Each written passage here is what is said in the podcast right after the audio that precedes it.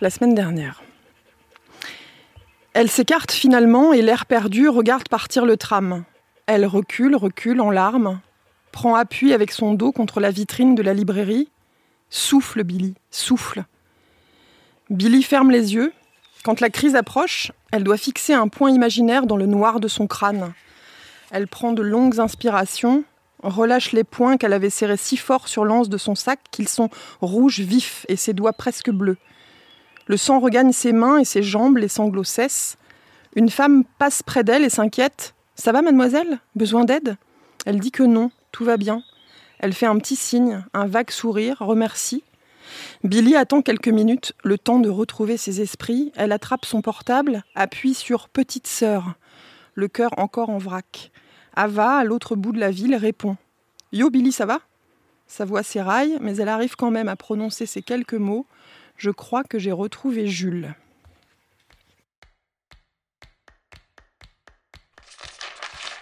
La vie de Séverine Vidal ressemble à ses livres et inversement.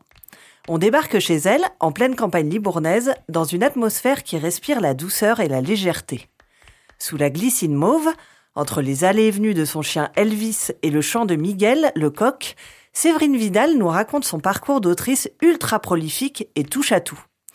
Pour preuve, elle a écrit une soixantaine de livres en un peu plus de dix ans, romans, albums, bandes dessinées, dans tous les genres. Avec, à chaque fois, une énorme dose d'humanité et d'humour pour raconter la vie comme elle va, avec ses hauts et ses bas. Bienvenue dans Histoire de jeunesse, le podcast des éditions Bayard Jeunesse avec le magazine Je Bouquine. Chaque mois, un auteur nous reçoit chez lui pour nous raconter sa propre histoire celle qui l'a fait devenir écrivain pour la jeunesse. Dans l'enseignement comme dans l'écriture, Séverine Vidal a construit sa vie autour de la transmission par les mots. De son enfance, elle se souvient des volumes de la Pléiade et des bandes dessinées de la bibliothèque familiale, mais pas de moments de partage autour de la lecture. D'où lui vient alors cette vocation? Ça doit venir de là, certainement, mon, envie, euh, au contraire, moi, d'articuler toute ma vie autour de, de la littérature, de la jeunesse et aussi euh, euh, ces rituels autour des livres, moi, qui sont très, très importants pour moi et, aussi pour mes enfants maintenant. C'est vraiment, je pense, né de, de, cette, de cette frustration, en fait, de ne pas avoir connu ça quand j'étais petite. Moi, quand j'étais petite, j'avais pas du tout eu ce plaisir du rituel du coucher avec la petite histoire du soir qui fait que tu t'endors euh, dans des conditions euh, chouettes. Ça, je l'ai vraiment, euh, j'allais dire imposé, mais personne n'a râlé. Mais j'ai vraiment eu plaisir à créer des rituels sympas autour du coucher avec mon fils et mes filles. Il y a comme ça des, livres qui restent dans la famille, quoi. Jojo Lamache notamment. Quand je serai grand, je serai le Père Noël. C'est un, livre très très important pour nous.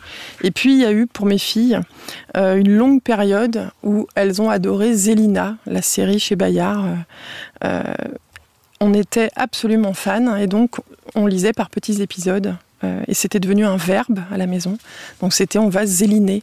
donc après le repas, après la douche, une fois que ça y est, tout était prêt, les filles me disaient allez tu viens, on va zéliner. Et ça c'était, je m'assois entre elles et puis on raconte en faisant les voix évidemment euh, des personnages. Euh, voilà, on raconte Zélina. Et donc on a suivi tout pendant des années, les changements d'illustrateurs. Les et c'était chouette. C'était une petite aventure liée au, liée au, livre qui est, qui est assez, ouais, qui est très importante pour nous avec les, les filles. On en parle parfois. J'ai un père un peu, euh, un peu fantasque, un peu mytho. Big Fish, c'est lui, en fait, je pense. Et ça, c'est un bon tremplin pour l'imaginaire, d'avoir un père qui raconte n'importe quoi, sciemment ou, ou pas. Il nous avait fait croire qu'il était le, frère de Johnny Hallyday, par exemple. On voyait pas beaucoup le tonton de Johnny, on était un peu déçus. Euh, mais il y avait des espèces de... toute une mythologie autour de mon père.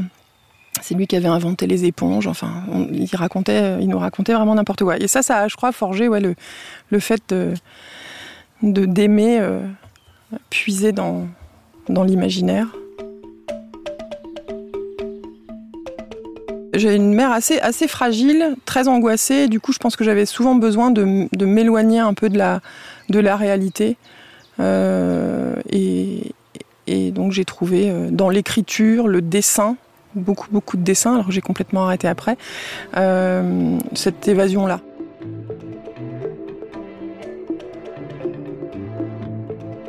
comme ado, la, première fois où j'ai vraiment été euh, euh, émue et, où, je suis, vraiment rentrée complètement dans une histoire, c'était pendant des vacances en Charente-Maritime où il pleuvait. Je devais avoir 12 ans et j'avais trouvé dans la, dans la bibliothèque, dans la maison où on était, E égale MC euh, au carré euh, Mon amour de Patrick Covin, que j'ai appelé E égale MC2 Mon amour. Je l'ai lu euh, cinq ou six fois d'affilée, en fait. Il pleut, il n'arrêtait pas de pleuvoir. Donc. Et ça, ça m'a vraiment marqué. Pour moi, ça a forgé quelque chose de, du rituel, être sous sa couette quand il pleut dehors et être complètement immergé dans une histoire et surtout croire aux personnages et aimer des personnages et, s'attacher finalement. Je crois que c'est la, première fois où j'ai vraiment fait complètement ce voyage. Comme les meilleurs breuvages, l'écriture a obéi à un processus de maturation lent chez Séverine Vidal. Hormis quelques poésies dans l'enfance et après l'adolescence, elle n'a plus écrit une ligne jusqu'à l'âge adulte. Comme si son œuvre travaillait en souterrain avant de jaillir d'un coup. J'ai pas du tout écrit quand j'étais ado, pas du tout. J'ai écrit, euh, j'ai écrit avant, quand mon petit frère est né, en fait. Euh, c'est d'ailleurs, euh, là je l'ai, ce petit, ce petit livret, là, ce petit recueil. Donc, euh, mon père a assez valorisé ça. J'écrivais des poèmes en fait, et des poèmes qui voulaient pas forcément dire grand chose. Et j'adorais quand on me disait c'est bizarre ce que t'écris, ça veut pas dire grand chose. C'était, j'étais fière de ça en fait. Donc 78, donc ça veut dire que j'avais bah, 8 ans, enfin 7 ans et demi, 8 ans. Donc ça s'appelle Mémoire. Sur le côté, il y a une petite fille et, sa mère, a priori. Sans un brin de soleil, la sécheresse serait bredouille. Elle ne saurait plus rien, juste une mémoire dans la tête des nuages ou de je ne sais qui. Oui, peut-être se souvient de cette sécheresse, pleine de bon sens, pleine de pensée. Donc ça ne veut absolument rien dire.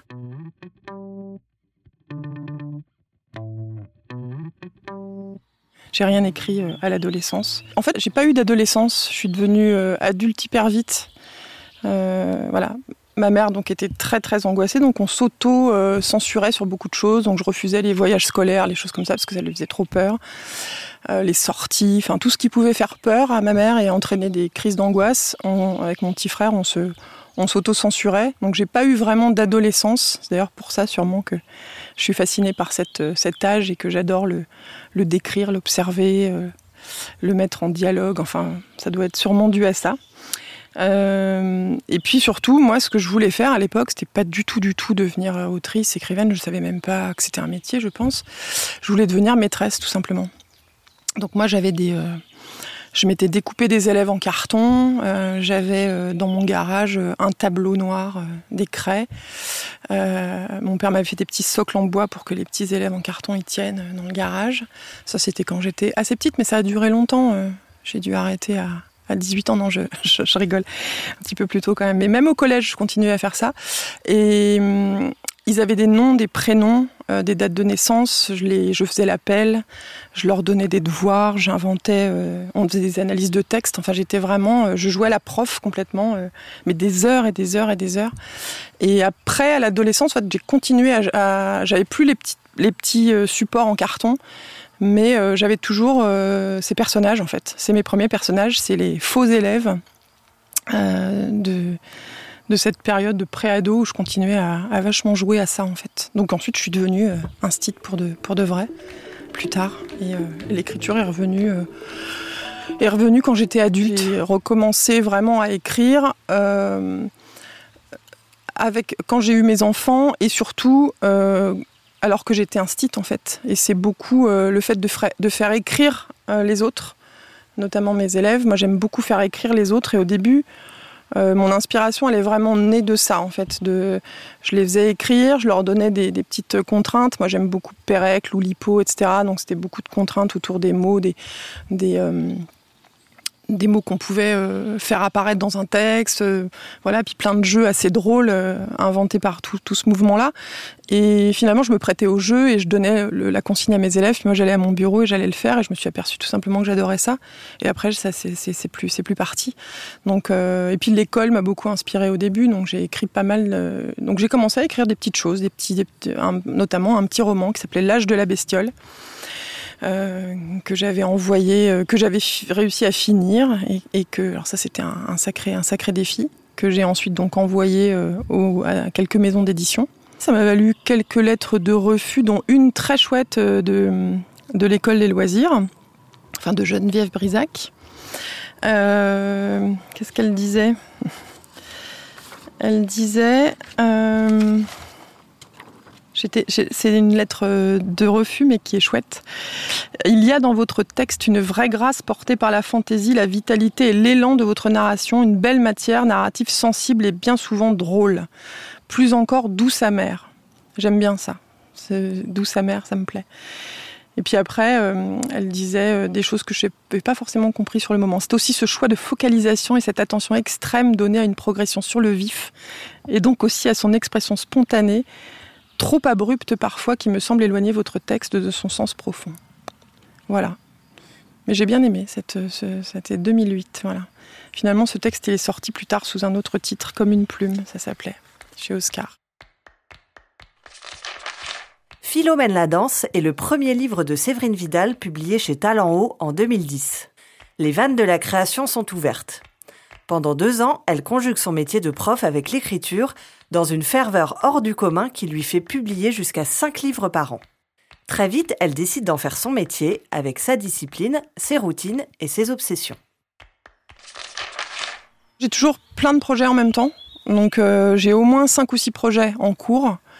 Euh, et vraiment, bah, selon les jours, j'ai plus ou moins envie de m'attaquer à l'un ou l'autre. Voilà. Et donc, euh, je, je peux, en ce moment, j'ai trois projets de BD, un projet de roman biographique euh, et un projet de série de BD pour, euh, pour la jeunesse. Alors évidemment, c'est des choses qui n'ont rien à voir les unes avec les autres et qui sont à différents stades d'avancement. Il y a, certaines, euh, certains projets qui sont dans un carnet, d'autres qui sont uniquement dans ma tête. Pour certaines, j'ai déjà pris plein de notes. Pour d'autres, c'est presque construit et j'ai plus qu'à écrire. Euh, mais ça, j'aime vraiment bien. Donc ça peut paraître assez fouillis. D'ailleurs, quand on voit mon bureau, euh, c'est assez fouillis. Euh, effectivement, il y en a partout. Mais c'est très clair dans ma tête et, et ça m'est jamais arrivé. C'est une question souvent des, des enfants en rencontre Est-ce que tu est-ce que tu te perds parfois dans tes livres? Est-ce que tu confonds? Non, ça m'est jamais arrivé de, me gourer de personnages et de mettre un tel. Euh, voilà. Mais euh, j'aime bien ça. J'aime ça. À la fois, ça me rassure et puis je, je trouve ça excitant d'avoir comme ça plein de projets et d'avoir une des journées qui se ressemblent pas, qui se ressemblent pas forcément en fait.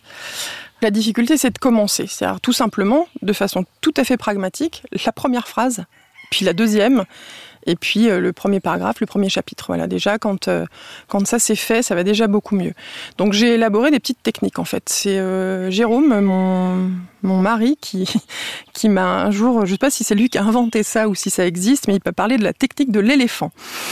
Et donc cette technique-là, elle me parle vraiment. Il m'a dit, en fait, un éléphant, ça peut pas se manger d'un coup, donc il faut le manger par petits bouts. Donc tu vas d'abord manger, je sais pas, une un bout d'oreille, voilà, je sais pas pourquoi ça me parle parce que je suis végétarienne, mais enfin, en tout cas, la technique de l'éléphant fonctionne.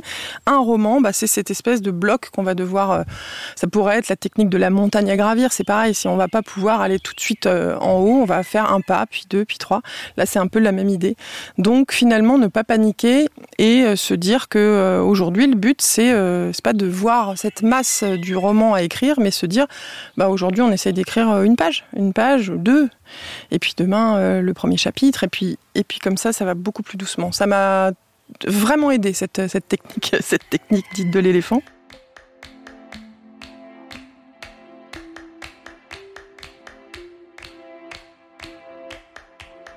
Je me mets en général à écrire euh, en tout début d'après-midi. Moi, j'écris pas plus que 2-3 heures par jour.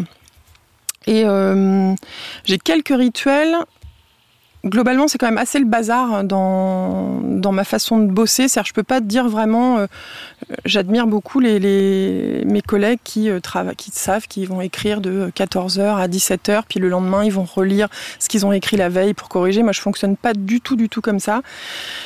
Euh, j'écris j'écris en fait quand j'en ai envie, voilà. Donc il peut y avoir des jours où j'écris pas du tout.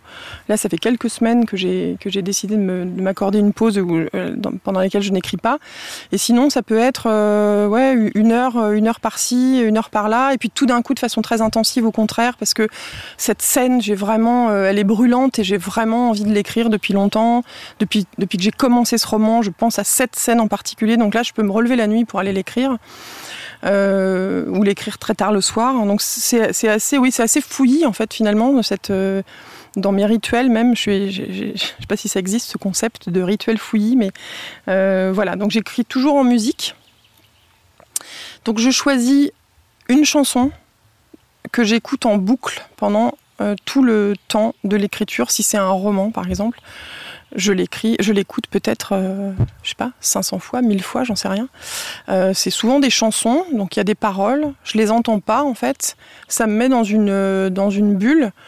Euh, et ça, ça m'aide vraiment, vraiment à écrire. Et je mets longtemps à trouver la bonne chanson qui va accompagner le, le roman. Ça peut être la chanson que j'imagine être écoutée par un des personnages, mais en général, c'est tout simplement une chanson qui me plaît et qui va, euh, dont je vais pas me lasser pendant toute l'écriture.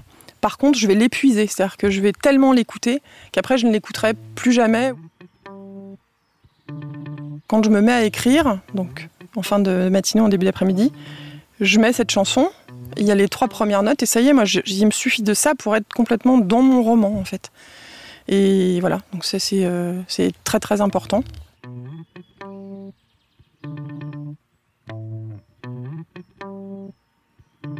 J'ai plein de petites cartes sur lesquelles je mets euh, tout ce qui va se passer dans le roman. Euh, ça me fait comme des petites, euh, comme des petits, comme des petites cartes, comme un puzzle en fait. Et ensuite, je, je me mets dans mon bureau par terre, j'étale toutes mes cartes, et puis je, je, crée une chronologie, enfin une trame narrative à partir de tout ce que j'ai, de tout ce que j'ai pensé, surtout si c'est un peu complexe en termes de narration, comme dans les TT Perséides où il y a des voyages temporels, enfin plein de trucs. Ça m'a beaucoup aidé de, de, de procéder comme ça par petites comme un jeu de cartes en fait que je remets en, ordre. il y a des scènes qu'on avait, que j'avais par exemple placées au début, et puis tout d'un coup je m'aperçois que ça sera beaucoup plus intéressant euh, de la, la laisser en sommeil cette idée-là et de la replacer à la fin parce que on aura, voilà, je sais pas, il y aura un suspense ou une tension particulière. Donc ce, jeu euh, avec les cartes, ça m'aide beaucoup. Et puis quand finalement j'ai vraiment euh, euh une idée un peu plus précise de la trame narrative. Moi, c'est très artisanal. Hein. Je me mets, euh, du scotch, je, regroupe mes petites cartes et puis je mets du scotch et puis ça, ça devient euh, euh, voilà quelque chose qui moi me parle et que personne ne pourra relire et qui sera pas du tout clair pour les autres. Et je me ça, je me le fais parfois. Je me l'agrandis et je me fais parfois des grands panneaux sur du papier sur du paperboard que je, que je pataffixe dans mon bureau et j'ai toujours comme ça ce, ce, truc-là qui me, qui me guide. Et à la fois, je fais tout ça, donc un plan quand même assez précis pour finalement ne pas le respecter. Donc c'est voilà, pareil, une sorte de bordel organisé. Je ne sais pas comment appeler ça différemment. Le vrai moteur des livres de Séverine Vidal, ce n'est pas le scénario, ni le thème, encore moins un message à faire passer. Ce sont les personnages, fratrie, famille, bande de copains, rencontres fortuites. Ce sont eux qui imposent leur voix, drôle, grinçante ou douce amère. Moi, je suis à 100% avec mes personnages. Euh, je, les, aime d'abord. J'y crois. Pour moi, ils existent, point. D'ailleurs, tous. Et quand le livre est sorti, ils continuent à exister. Et moi, je suis entourée comme ça d'une espèce d'armée bienveillante de tous mes personnages de romans qui sont là avec moi. Euh, et donc, quand je suis en train d'écrire, en plus, alors je sais pas toujours à la première personne, mais même, je vais les faire parler dans des dialogues, je vais être vraiment euh, complètement euh, en empathie avec eux, que je les aime ou pas d'ailleurs. Et puis, il peut arriver qu'au cours d'un dialogue, par exemple, il y a, je sais pas, euh, deux personnages principaux et, un personnage secondaire, que finalement, euh, dans le cours du dialogue que je suis en train d'écrire, au fil vraiment de la plume, bah, ce personnage secondaire euh, est une répartie que j'avais pas prévue et puis qui, tombe bien. Et puis finalement, ce personnage, il s'impose et, il, prend plus de place que ce que ce qui était prévu. Et puis ça m'emmène ailleurs. Et c'est très très souvent, et c'est vraiment ce moment-là qui est un moment vraiment charnière dans l'écriture euh, que j'adore parce que bah, on perd un tout petit peu le contrôle et on, et on suit vraiment les personnages. Enfin, je, suis vraiment les personnages et, et, euh, j'écoute le, le, le, je sais pas, le, le cœur vraiment de, de, ce que j'ai mis en place. Et puis ça m'emmène ailleurs. Les, du coup, voilà, la fin n'est peut-être pas celle que j'avais prévue. Et puis un personnage disparaît alors qu'il devait rester. Et puis, enfin, ça arrive vraiment très très souvent. Et ça, c'est un vrai bonheur. Je pars jamais d'un thème, par exemple. Je sais que j'ai des thématiques qui reviennent beaucoup dans mes livres. Euh, le, handicap, la famille, la famille qu'on choisit, la famille de, sang, la famille de cœur, la transmission, euh, le voyage. Il y a, vraiment des thématiques fortes, mais ça, c'est ce que je constate après. Ou d'ailleurs, on le constate pour moi. Euh, un enfant ou me dit, un lecteur, enfin, me dit ah mais il y a vachement de collections euh, dans vos livres. Donc effectivement, je me suis aperçu qu'il y avait très souvent euh, des personnages qui faisaient des collections. Euh, il y a très souvent des grands-parents, soit un grand-père, soit une grand-mère, alors que moi j'ai très très peu connu mes, mes, grands-pères. Il, y a souvent des grands-pères. Donc j'ai des thématiques finalement fortes, mais je ne pars jamais de ça. C'est-à-dire que je pars effectivement toujours de mes personnages. C'est vraiment un projet démarre toujours par le personnage. Alors ça peut être une, vraie rencontre dans la vie qui fait que je, euh, je me dis tiens, euh, voilà, ça, ça, ça m'ouvre en fait sur, sur, quelque chose que j'avais pas perçu, sur euh, nos cœurs tordus par exemple. C'est un, un, copain à moi qui, qui a un handicap de naissance. Et un jour, je lui ai demandé de me raconter son enfance et son adolescence. Et à partir de ce que Stéphane m'a raconté, j'ai enregistré, ben j'en ai, tiré Vladimir, qui a exactement le handicap de Stéphane. Et d'une certaine façon, euh, enfin, je l'avais prévenu. Donc, j'ai pas volé, j'ai emprunté à Stéphane. Euh, tout ce qui m'a permis de nourrir euh, Vlad dans nos cœurs tordus. Et puis il y a plein d'anecdotes de nos cœurs tordus qui sont de, de des, vrais, souvenirs de Stéphane.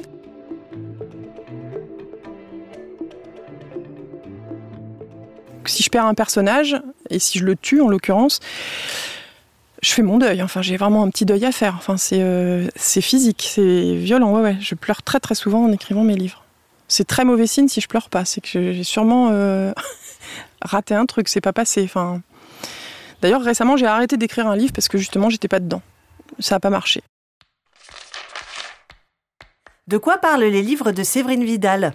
Avant tout d'êtres humains singuliers, fragiles, vivants, avec leurs petits et grands drames. Le divorce, le handicap, la maladie, le deuil. Mais aussi et surtout de ces différents âges qui s'inscrivent dans le fil d'une vie. En premier lieu, l'adolescence. J'adore cet âge. Je pense que ce qui me plaît, c'est que moi, je ne l'ai pas vécu, l'adolescence. Donc, j'adore, euh, encore une fois, l'observer chez les autres. Euh, j'adore faire écrire à rencontrer des ados. C'est vraiment l'âge. Enfin, j'adore vraiment aller dans des classes d'ados. Euh, donc, à partir de la quatrième, quatrième, troisième, lycée. Je trouve que c'est un âge vraiment fascinant. C'est à ce moment où on, a, on est encore complètement plein de ce que nos parents nous ont, nous ont transmis. et euh, déjà euh, ouvert sur euh, les influences des copains, alors maintenant peut-être des réseaux sociaux, etc. Et du coup, on, est comme ça, on navigue entre ces deux pôles, là vraiment, c'est assez fort. On change, enfin, ils changent chaque jour. Enfin, je l'ai observé avec mes, mes, propres enfants qui sont maintenant, qui sont sortis de l'adolescence, mais les observer pendant l'adolescence, ça a vraiment été un plaisir. C'était pas tant, pas si compliqué que ce que je, je m'attendais à vivre. Je pensais que j'appréhendais un peu, comme tous les parents, la phase de l'adolescence. Puis finalement, non, ça s'est très bien passé. C'était, euh, ouais, donc il change beaucoup. Tout est tellement important tout le temps, tout est vital, les histoires d'amitié, les histoires d'amour, on a l'impression qu'ils sont, euh, c'est très intense. Et puis surtout, euh, ils font, il et elle font les choses pour la première fois. Enfin, beaucoup de choses sont, ça, c'est très émouvant. ouais, voilà. Donc c'est un, un, un âge aussi où on essaye d'être unique et puis finalement, on se conforme quand même beaucoup euh, à ceux qui nous entourent et il y a cette idée de tribu, encore une fois. Et ça, ça m'émeut beaucoup quand je vois dans les classes tout de suite les, euh, qui, qui est avec qui et pourquoi ça fonctionne entre les gens. Enfin, c'est, ouais, c'est, puis il y a aussi au niveau du langage, que c'est un, un, un âge qui m'intéresse aussi, aussi beaucoup par euh, cette inventivité au quotidien dans le langage. Enfin, voilà, c'est euh, des mots nouveaux à peu près toutes les semaines. Certains qui restent, d'ailleurs, que nous, on va ensuite euh, enfin, adapter et garder, mais euh, eux les utilisent plus, mais nous, on continue. Voilà, c'est relou, je suis vénère, j'ai vraiment le seum. C'est des trucs qui sont, qui sont rentrés, mais qu'on dit et qui ont été évidemment apportés par les, par les plus jeunes. Quoi. Je trouve ça chouette, là, cette langue vivante. Enfin, moi, ça me, ça me, ça me plaît beaucoup. Euh, et puis, euh, et puis récemment, on a quand même vu que c'était pas mal d'écouter un peu ce que les jeunes avaient à dire et tout le mouvement euh, que le Covid a un peu effacé autour du climat avec Greta, etc. C'est bien une prise de conscience qui est née des, ados. Donc moi, c'est vraiment un âge qui continue à me fasciner et, c'est pour ça que j'aime tant écrire pour cette, pour cette tranche d'âge.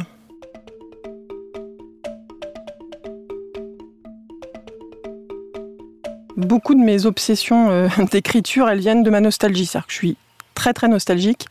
J'ai un truc euh, qui, que j'appelle la nostalgie par anticipation, qui est parfois un peu pénible. C'est-à-dire que je suis nostalgique alors que le moment n'est pas encore passé.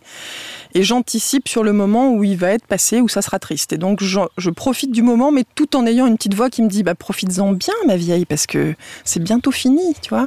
Alors ça peut être sur un moment précis, je sais pas, une fête sympa. Euh, récemment, quand on, a, on est retourné euh, au bar avec les copains, avec la famille, euh, pendant tout le temps, je me disais mais c'est génial, c'est génial, mais ça va bientôt se, ça va bientôt se finir. Ça peut être sur des et ça peut être aussi sur euh, bah, les enfants qui grandissent, euh, qui grandissent vite. Donc ça, cette nostalgie-là, euh, je crois que c'est un peu dans, cette nostalgie que je puise quand même beaucoup, beaucoup de mes, de mes histoires enfin, et surtout de mes personnages et tout, tout, ce qui tourne autour de la famille, comment. Qu'est-ce que c'est qu'une famille qui, qui, on considère comme étant de sa famille Les liens du sang, est-ce que c'est vraiment ça qui fait que Comment voilà, comment ça se crée, comment ça s'invente, comment ça s'improvise, tout ça. Et ça, c'est ça vient beaucoup de ma propre vie, tout simplement. Hein. Euh, moi, j'ai trois, trois enfants de deux pères différents et je vis avec Jérôme, avec lequel je n'ai pas d'enfant. On vit ensemble depuis 15 ans et, et en fait, euh, bah, les liens, ouais, les, liens de la famille, euh, je sais pas vraiment ce que c'est. Enfin, c'est tout ça. C'est il n'y a pas de cadre et, j'aime bien le, enfin j'aime vraiment beaucoup dans la vraie vie dans la vie j'aime bien la tribu l'idée de la tribu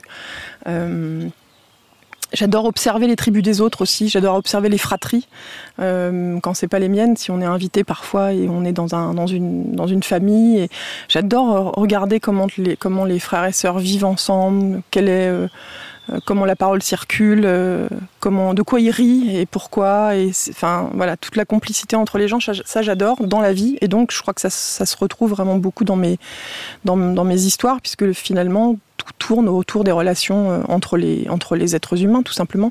Et j'aime beaucoup, effectivement, travailler sur des groupes, voilà, famille ou groupe de potes. Enfin, c'est vraiment quelque chose qui me.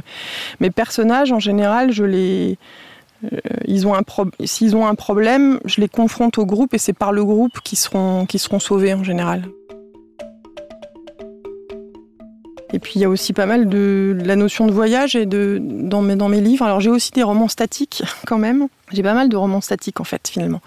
Désastres, Pépo. Euh, le premier tome de Nos cœurs tordus, il euh, n'y a pas tellement de voyages, les personnages, ils sont, il y a plutôt une sorte d'unité de lieu. Mais c'est vrai que j'ai quand même beaucoup, beaucoup de livres dans lesquels mes personnages euh, s'évadent ou entreprennent de, de, grands, de grands voyages. Je me suis aperçue qu'en fait, le voyage n'a pas tellement d'importance, la destination en tout cas pas du tout. Enfin, ça peut être anecdotique comme dans le Soleil glacé où Pierrot il rêve d'aller euh, voir le Père Noël en Laponie et puis sa sœur elle lui dit bah je t'emmène et on va voilà.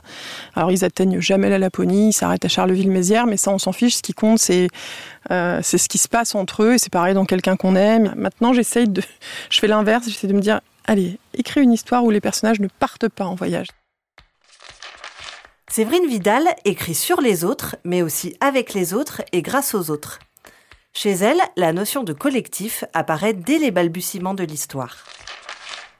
Pépо, c'est mon mari qui un matin s'est réveillé et m'a dit j'ai rêvé d'un truc cette nuit et ça va être euh, ta prochaine histoire, j'en suis sûre, je vais te raconter. Et donc au petit déj, il m'a raconté, euh, il m'a raconté Pépo. Alors il n'y avait pas les prénoms, et, mais il avait tout en tête, le camping, le vieux camping des, désaffectés qui a été euh, à la mode il y a, il y a 20 ans, mais qui l'est plus vraiment. toute cette galerie de personnages un peu, il avait imaginé le l'Argentin qui se fait du café chaussette, les, les Belges qui arrivent et qui s'installent, qui s'installent de plus en plus et qui mettent euh, voilà, des, parterres de fleurs euh, dans le camping. Et puis il avait vraiment pensé tout ça, il me l'a raconté, et puis après, évidemment, c'est devenu mon histoire ensuite parce que j'ai rajouté des tas de choses, mais je suis vraiment partie d'une base qui m'a été offerte comme ça.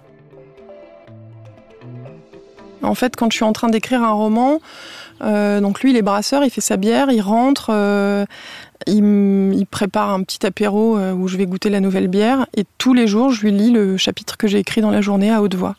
Tous les jours, voilà. C'est mon tout premier retour, et celui de Jérôme. J'aime bien parce que c'est un, un retour qui n'est pas du tout, du tout objectif. Donc il aime toujours, et ça, j'ai absolument besoin d'être rassurée à la suite d'une journée d'écriture. Et je sais très bien, je, teste avec lui si euh, ce que j'ai voulu être drôle, est-ce que ça marche, tout simplement, est-ce que ça le fait rire? Et puis parfois ça le fait pas rire, alors je suis un peu vexée et le lendemain bah, je change ma blague.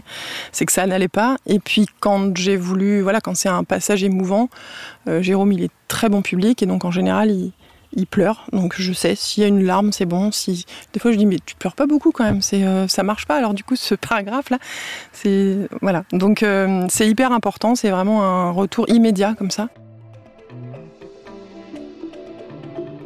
J'adore écrire à plusieurs en fait. C'est vraiment euh, chaque année j'ai au moins un projet où on écrit à plusieurs, voire voire deux ou trois. c'est un autre bonheur qui a rien à voir avec avec l'écriture tout seul. Là, du coup, c'est bon. D'abord, on va rire beaucoup parce qu'on va s'échanger beaucoup de mails et que ça va être très drôle déjà de mettre en place l'histoire. Enfin, c'est et on n'est pas du tout force. On est rarement d'ailleurs euh, au même endroit quand on écrit. Hein. On s'échange euh, des mails. Là, c'est vraiment confronter son écriture à celle d'un autre. C'est aussi euh, partager beaucoup. On, fait un métier qui est assez solitaire et moi, j'ai initié énormément de projets d'écriture à plusieurs. Euh, c'est très souvent moi qui ai proposé parce que j'aime vraiment ça. Je trouve que ça fait progresser aussi, tout simplement, parce que on attend de l'autre qui, qui soit fier du livre de A à Z, donc forcément il va nous faire des retours.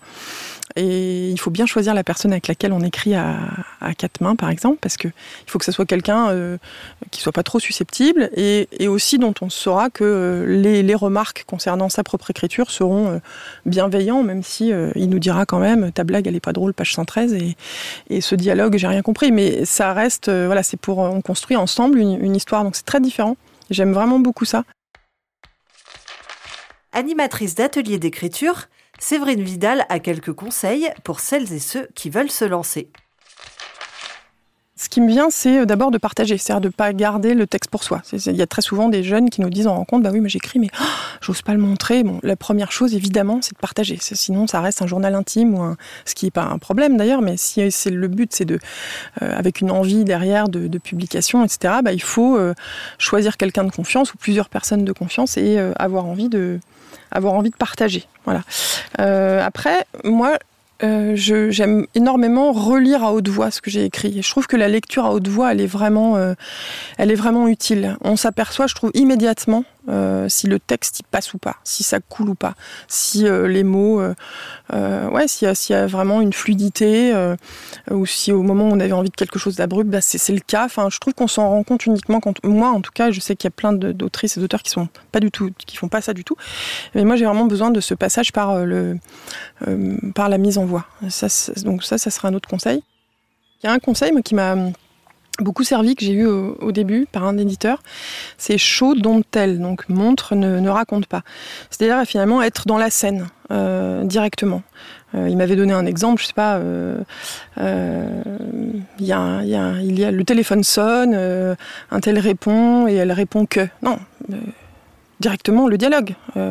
allô et on est parti. Voilà, c'était un exemple un peu, enfin qui, qui, qui est parlant et et ça, chaud dont tel, c'est vraiment important. Souvent, quand on lit des textes euh, qu'on nous fait lire en, rencontre, euh, écrits ou en atelier par les adolescents, euh, les jeunes, les jeunes plumes en herbe comme ça ont tendance à vouloir tout expliquer, pas faire confiance au lecteur, à, tout détailler, tout décortiquer. Alors qu'en finalement, il y a des choses qui peuvent passer uniquement par les relations entre les personnages et les dialogues, et ça suffit. On n'a pas besoin, c'est redondant de l'expliquer parfois. Donc, il faut trouver un équilibre entre ça et le fait aussi de ne pas être trop sec. Et moi, au début, j'écrivais des histoires très euh, très courtes, en 50 000, 60 000 signes. J'étais sûre que j'écrirais jamais des histoires plus longues. Euh, et finalement, euh, un jour, c'est un enfant qui, qui m'a dit ça là, dans un projet où je faisais lire aux élèves chapitre après chapitre le roman que j'étais en train d'écrire. Et il y en a un qui m'a dit, alors ça se passait à Monument Valley, c'était pour un petit livre d'aventure et d'humour chez Pépi, dans la collection Pépix, qu'il était deux fois dans l'Ouest. Il dit, mais nous, on n'est jamais allé à Monument Valley, on ne sait pas ce que c'est, on ne sait pas ce que c'est. Tu dis que la terre, elle est rouge, mais nous, on ne sait pas. Et donc, explique-nous mieux, ou montre-nous des photos. Alors, comme il n'y aurait pas de photos dans le roman, bah, je me suis vraiment attachée à bien décrire et prendre plaisir à décrire un paysage. Et c'est né là, en fait, et maintenant je prends énormément de plaisir à décrire les paysages. Je le fais de plus en plus, paysage ou pas seulement paysage d'ailleurs, mais euh, euh, oui, ça peut être un paysage urbain ou ça peut être une, maison, un, jardin. C'est vraiment un, vrai plaisir maintenant et c'est né de ça. Donc il y a cet équilibre à trouver entre ne pas trop montrer et ne pas trop non plus euh, cacher.